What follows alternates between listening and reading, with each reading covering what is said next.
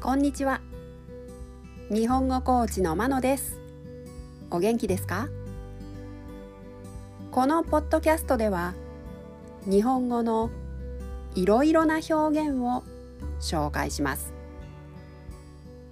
このような表現を知っていると相手が言っていることがもっとわかるようになりあなたが言いたいことがもっと言えるようになります。今週は文をつなげる言葉。接続詞を紹介します。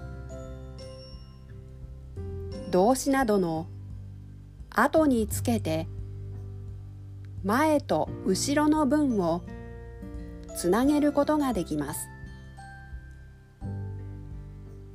今日は「かつ」を紹介します。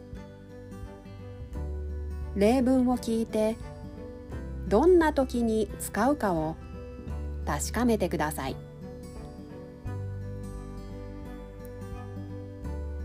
例文1面白くてかつ高収入の仕事がしたいです。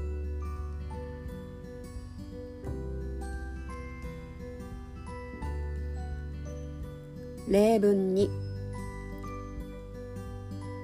この施設は学生でかつ市内に住んでいないと使えません。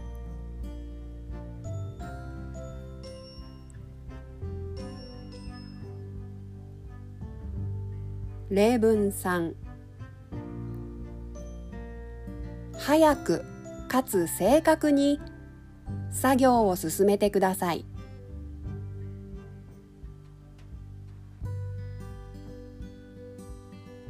例文4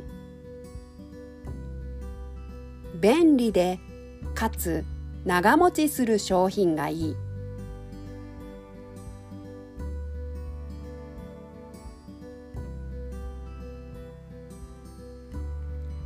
例文5彼女は日本語ができる。かつ IT の知識もある。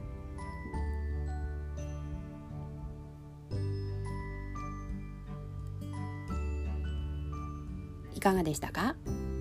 次回も文をつなげる言葉を紹介します。では今日はこの辺で。さようなら。